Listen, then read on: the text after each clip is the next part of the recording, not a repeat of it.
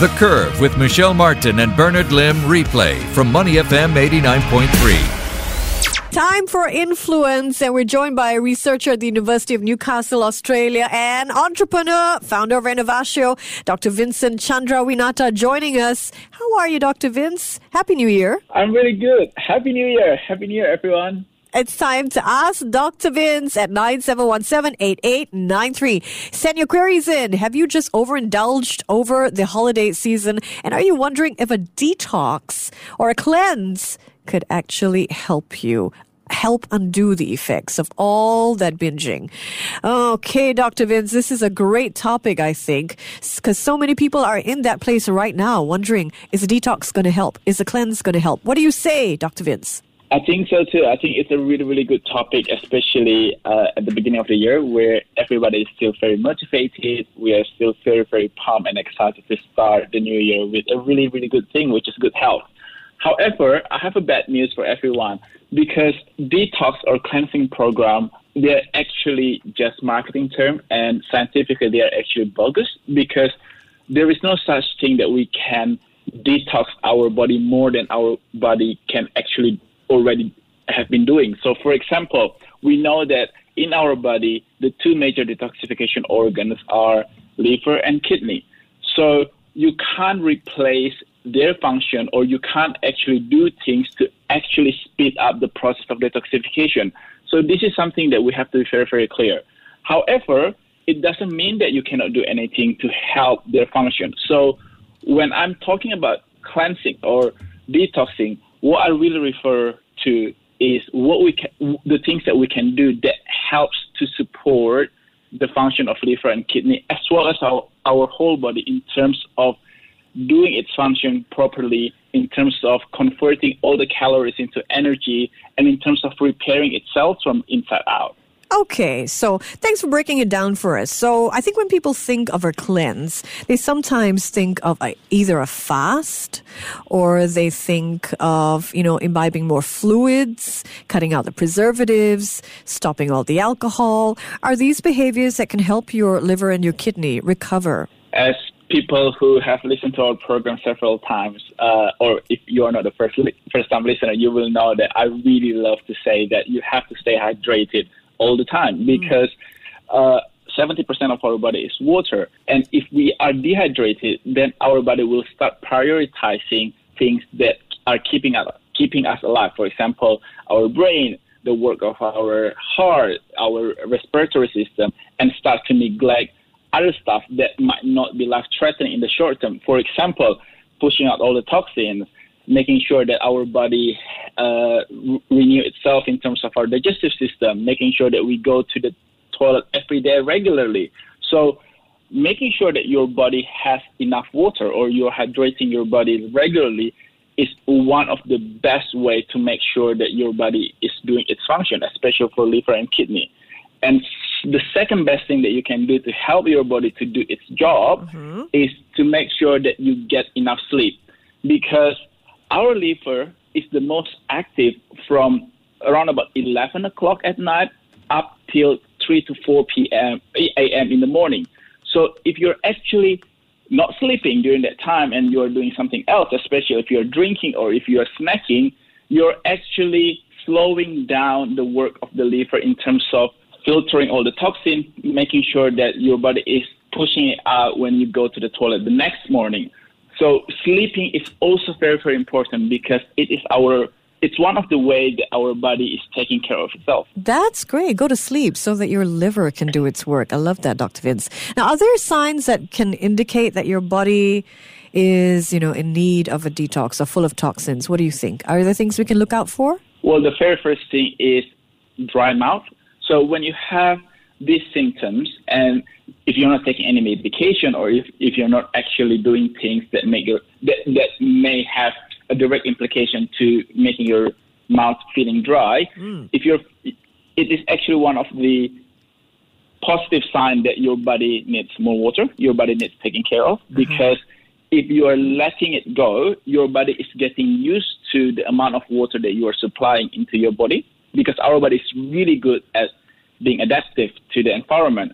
But in the long run, it makes your body become a little bit more sluggish. Your uh, respiratory system may slow down. We, t- we talk about how uh, everything that we do during the day actually are impacting our sleep. So lack of fluid or which is indicated by dry mouth is one of the main problems that people have nowadays because when we are inside, when we're indoor and the aircon is on, our body temperature is is lower than what it normally is. So when our body temperature is low, it tricks our brain to think that we are not actually thirsty.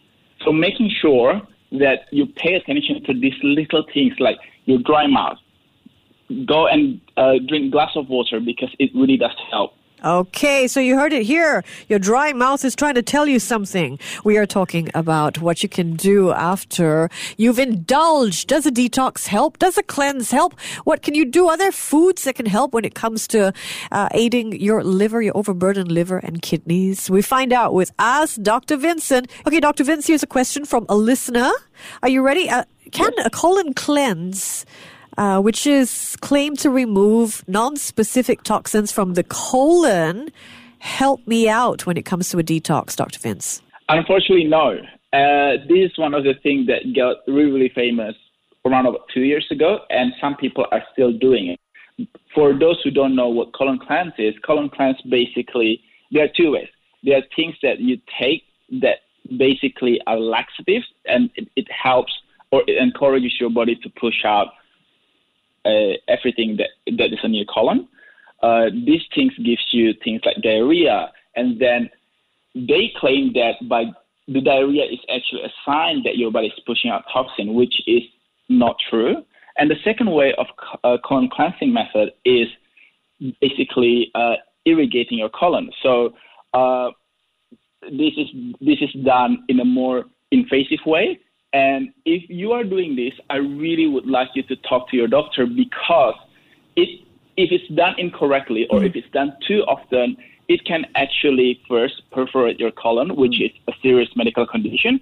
And secondly, it can deprive the natural microflora in your colon because 70% of our digestive system is being, it, it, it relies on the presence of the microflora, which is the good bacteria in our gut. And if you're irrigating the colon too much or unnecessarily, it will actually upset the balance of this good bacteria and bad bacteria in the body. So uh, perhaps do a little bit more research and talk to your doctor because there is no quick way in terms of cleansing your body. As we discussed just now, detoxification or cleansing program is just a name. What we are basically doing or aiming to do is to support our natural body system, which is, say, for example, if we know that we have been drinking a lot of alcohol, eating something that are not necessarily healthy, we want to make sure that this is not becoming a, a habit. After a festive season, for example, what we want to do is we cut out alcohol, we drink more water, we limit the intake of caffeine because caffeine does upset our system, and also eat, eating more fresh fruit and vegetable because at the end of the day, the things that we do every day has a big impact in our life in terms of doing it every day. There is no one thing that we can do that instantaneously make you healthy. Yeah, yep. We know there's no quick fix, but the questions keep pouring in about those fixes. I'm going to put one more to you, and then we'll talk about foods that can help uh, the body with natural elimination, help your colon or your liver or your kidney or your lungs. But Dr. Vince, a uh, question coming in about whether drinking water with mint and lemon daily after having a lot of alcohol, uh, this person is experiencing some bloatedness, some gaseousness. Is that going to help? Water and lemon and mint?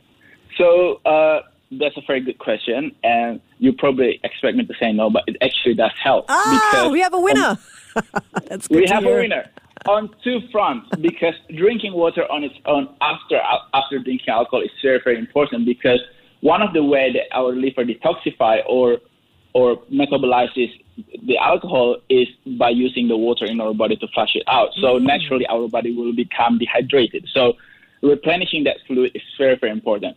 But adding things like mint or cucumber or a lemon, including the rind, can be very, very helpful because it they all contain something that we call mild diuretic. So while you are actually rehydrating your body, this mild diuretic herbs or, or fruit and vegetable actually helps to kickstart what we call a proton pump in our kidneys. So it does help to uh, release the fluid, fluid retention and replenish it with fresh fluid that you take with with those uh, stuff like the mint, uh, lemon, as well as uh, cinnamon stick or orange rind. Wow, fascinating.